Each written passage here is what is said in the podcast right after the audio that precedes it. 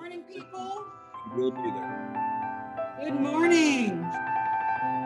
Hi, Steve.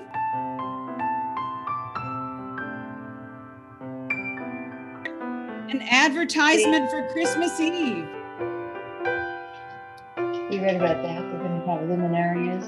Yeah. Okay. That's Is right. that cute? You you got instructions on how to make them, and you can bring them, make one to to contribute to the, oh. And you Yeah, why can hear somebody. I- Kathy Devine telling everybody how we can make uh, lumin. Sorry. No, no, no, that's great. You're just helping us out here. Everybody is welcome to do that, and then we'll put them all in a big box in front of the the uh, building. Just drop those off sometime before the 23rd, and um, and I think it should tell you exactly how to do it on the website if you want to go there. You can see folks are coming in right about now, gathering together getting their coffee or their bagel or both. We're so glad you're here.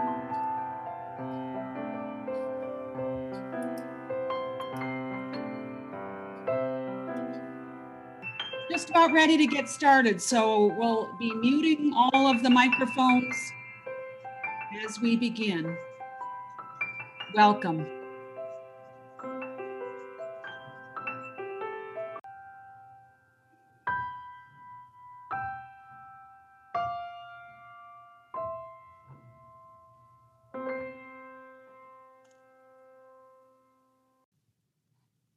We are called to worship this morning by words from David O. Rankin.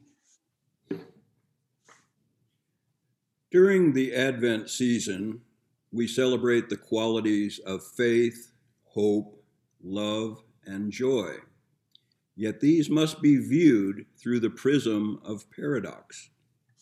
No faith is worthy without the capacity to doubt all things, for then it is only credulity. No hope is possible without the specter of defeat in the wings, for then it is only dreaming. No love is strong without the dread of loss in the heart, for then it is only passion. No joy is complete without the certainty of sorrow in the future, for then it is only frivolity. Thus, it is wrong to mislead people with simplistic notions, for they distract us from the fullness of life. After all, the seas have storms, the clouds have lightning, and the roses have thorns forever. Come, let us worship together.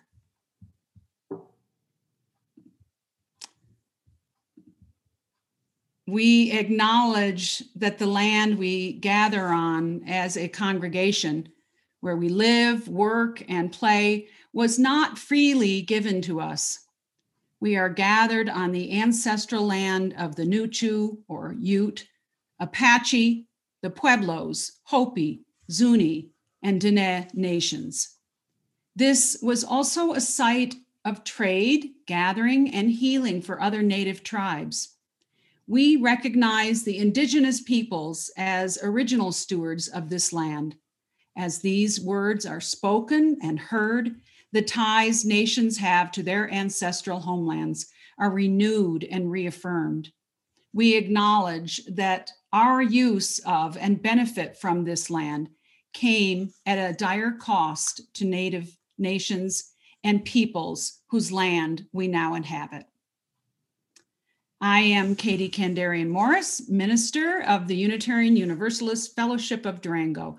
I'm so grateful to be creating community with you today, this congregation of beautiful, caring, and justice striving people. In this difficult year, especially, it is a balm simply being together, responding to the world's hope and brokenness with our liberal religious values. Unitarian Universalists have radical roots and a history as self motivated spiritual people. We think for ourselves and recognize that life experience influences our beliefs more than anything. We gather in the spirit of covenant.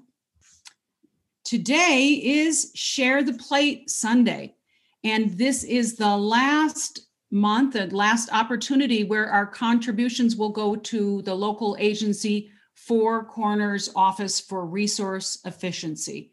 And Tom Miller chairs their board, and he will tell us about them. Good morning. Um, I think the climate crisis is without a doubt the most important issue facing humanity today, and if not ever. Like many of you, I've been trying to do as much as I can to reduce my personal impact on the environment, but I wanted to do more, so I became involved with our environmental justice team, about which you will hear more in the coming months. I also joined the Four Core board a year ago and became board chair in March. All these activities dovetail nicely and give me a sense that I'm doing at least something to make a small difference. In the last couple months, you've heard from uh, Werner and Lori about the different ways that Four Core helps this community deal with the effects of climate change. We help the community, especially lower income folks, to audit their energy use and provide support to retrofit their homes. Think solar installations, weatherization projects, um, heat exchange kind of things, water conservation, and we're pushing for greater energy efficiency. What we what we also offer are community tips and ideas about resource conservation, saving energy, and energy related dollars. We're coordinating region-wide programs that support increased electric vehicle usage.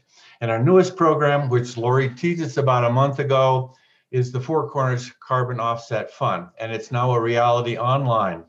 Almost everything we do and purchase contributes in some way to adding carbon to the atmosphere. You may already be aware of your carbon footprint and are thinking about and employing different ways that you can reduce it.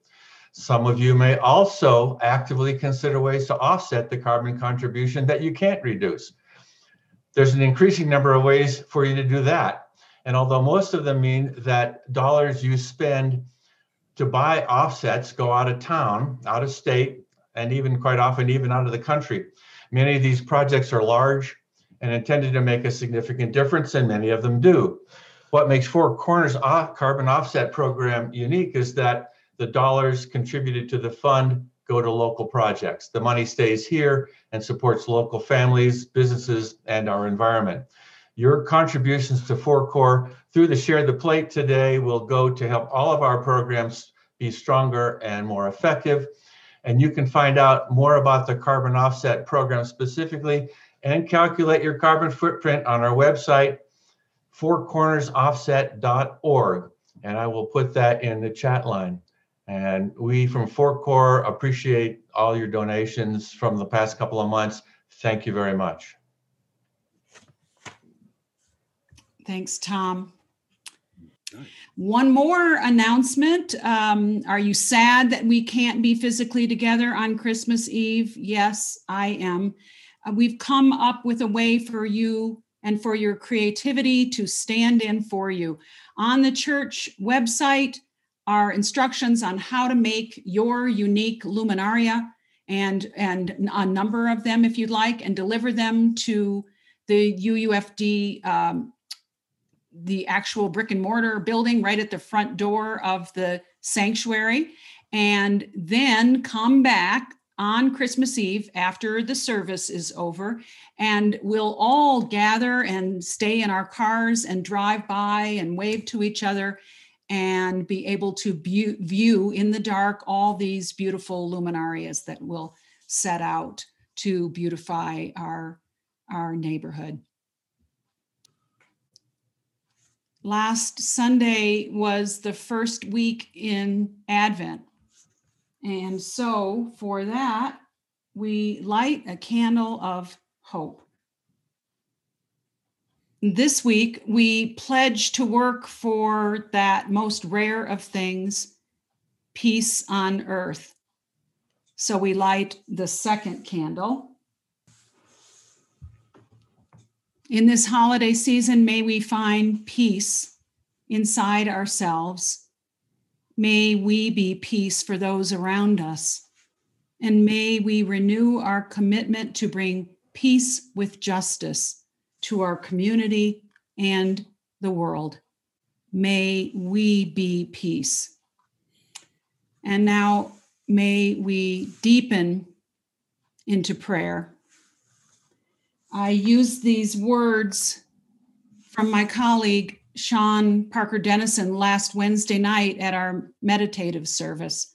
Sean serves our congregation in Ashland, Oregon, to which our UUFD social justice team has recently sent disaster relief funds after the devastating fire season that took place there.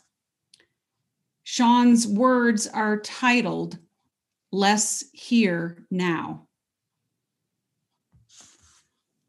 Less light today than yesterday. Less sun for growing things. Less time for demanding doing. Less gleam and shine and sheen and dazzle I did not know how much I needed this diminishment. Here is the last green pink tomato turning. Here is the rough undercoat thickening. Here is the urge to dig in for hibernation. Here is the slow return to the fire. I did not know the importance of this respite, this repose. Now the smell of decay and transformation. Now the fruiting and the harvest. Now the letting go, the fiery spin into the wind. Now the sigh of completion. I did not know death could be so beautiful. I did not understand the relief of letting go. This morning, we're going to use the Tibetan bowl that we used most weeks in our building. I'll ring that as it moves us into silence.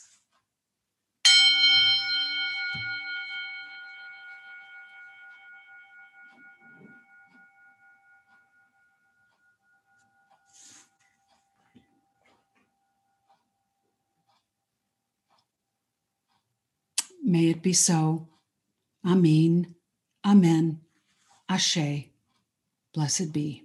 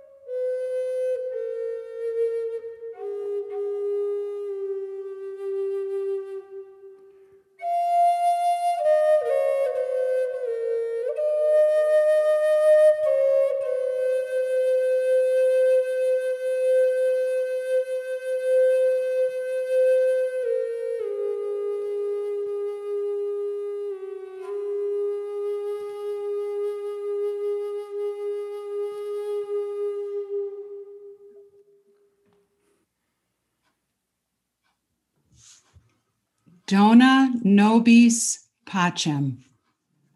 Such a beautiful melody. It's attributed to Mozart, but I've read that this piece is actually not academically well written. Egad, right? We just heard it on the native flute. It was so beautiful. But what that means is that its origins are likely in folk music. It's probably written by a composer in the 16th or 17th century Germany. And this song is sung at Christmas because of its message of peace. That song is beautiful, isn't it? And when it's sung with three different phrases, the words for each phrase are simply repeated, not changed or embellished, simply sung as Dona nobis pacem, or grant us peace, grant us peace, grant us peace. There's another hymn that makes me think that this song makes me think of. And okay, I get minister's indulgence here. I'm missing singing so much right now. And the old fashioned ones are especially making me cry. The song I'm thinking of that this, that Dona Nobis Pacem makes me think of, is also in our hymnal. And we sing it as God of grace and God of glory. I'm thinking Elizabeth Crawford, our choir director, knows which one I'm talking about. There's no Latin, but it's really the same kind of prayer. It's that same kind of, as uh, grant us peace, that same kind of prayer of supplication. In other words, the whole thing is asking for needed qualities for living so, in God of grace and God of glory, each verse ends with a list of requests. The first one is grant us wisdom, grant us courage for the facing of this hour. The second verse, grant us wisdom, grant us courage for the living of these days. The third verse, Grant us wisdom, grant us courage, make thy peace our daily goal.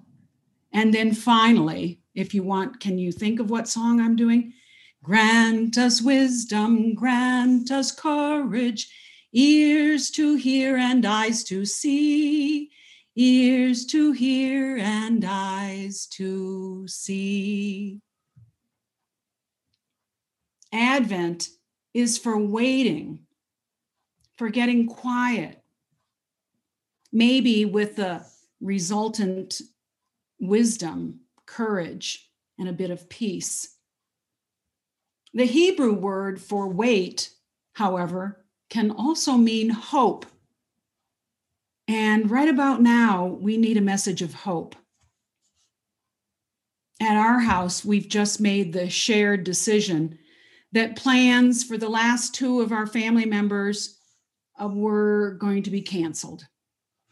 They would not be visiting us this year after all. And that just feels so horribly sad to me. For me, a small Thanksgiving was okay, was manageable, but now I'm I'm really grieving. And then Another well loved person in Unitarian Universalism, a colleague, Hope Johnson, died just this past week. And one of our members' spouse just died. Reading the paper is getting harder. We need a message of hope right now. I like Advent. And in other years, when I focused on waiting, making this spiritual season part of my regular seasonal practice, somehow what I've done in the past now seems superficial. At the time, the move to quiet and stillness was a response to the heightened consumerism. Wait to slow the season, to imbue it with a more humanist Christianity rather than ignoring the beautiful religious stories that accompany this time of year. And then add to that the pagan influences of Yule logs and the darkness, the Jewish stories of miraculous candlelight, this daily practice of Advent that acknowledges the tension between the already and the not yet. All ways for connecting to faith, tradition, the spiritual becomes rich. And yet it's complex. Christian congregations sing or recite at this time of year, Come, Lord Jesus. And uh, Professor Scott Cairns names the confusion of a prayer for their Lord's coming when the Lord is already born among us. There's the paradox. As Scott Cairns writes, clearly he says our fallen world is still yearning for a savior. All things are not as they should be. Well, I may not express it exactly the same, but I get I get it. In a similar theological bent, I believe that none of us can be free until we all are, and that our collective salvation calls for collective sacrifice, and that we must work to bring about liberation, creating the beloved community. It's here, but not yet. But then here we are today. I mean, really, what are we waiting for? For the new president to put his hand on the Bible? For the vaccine to come to our door?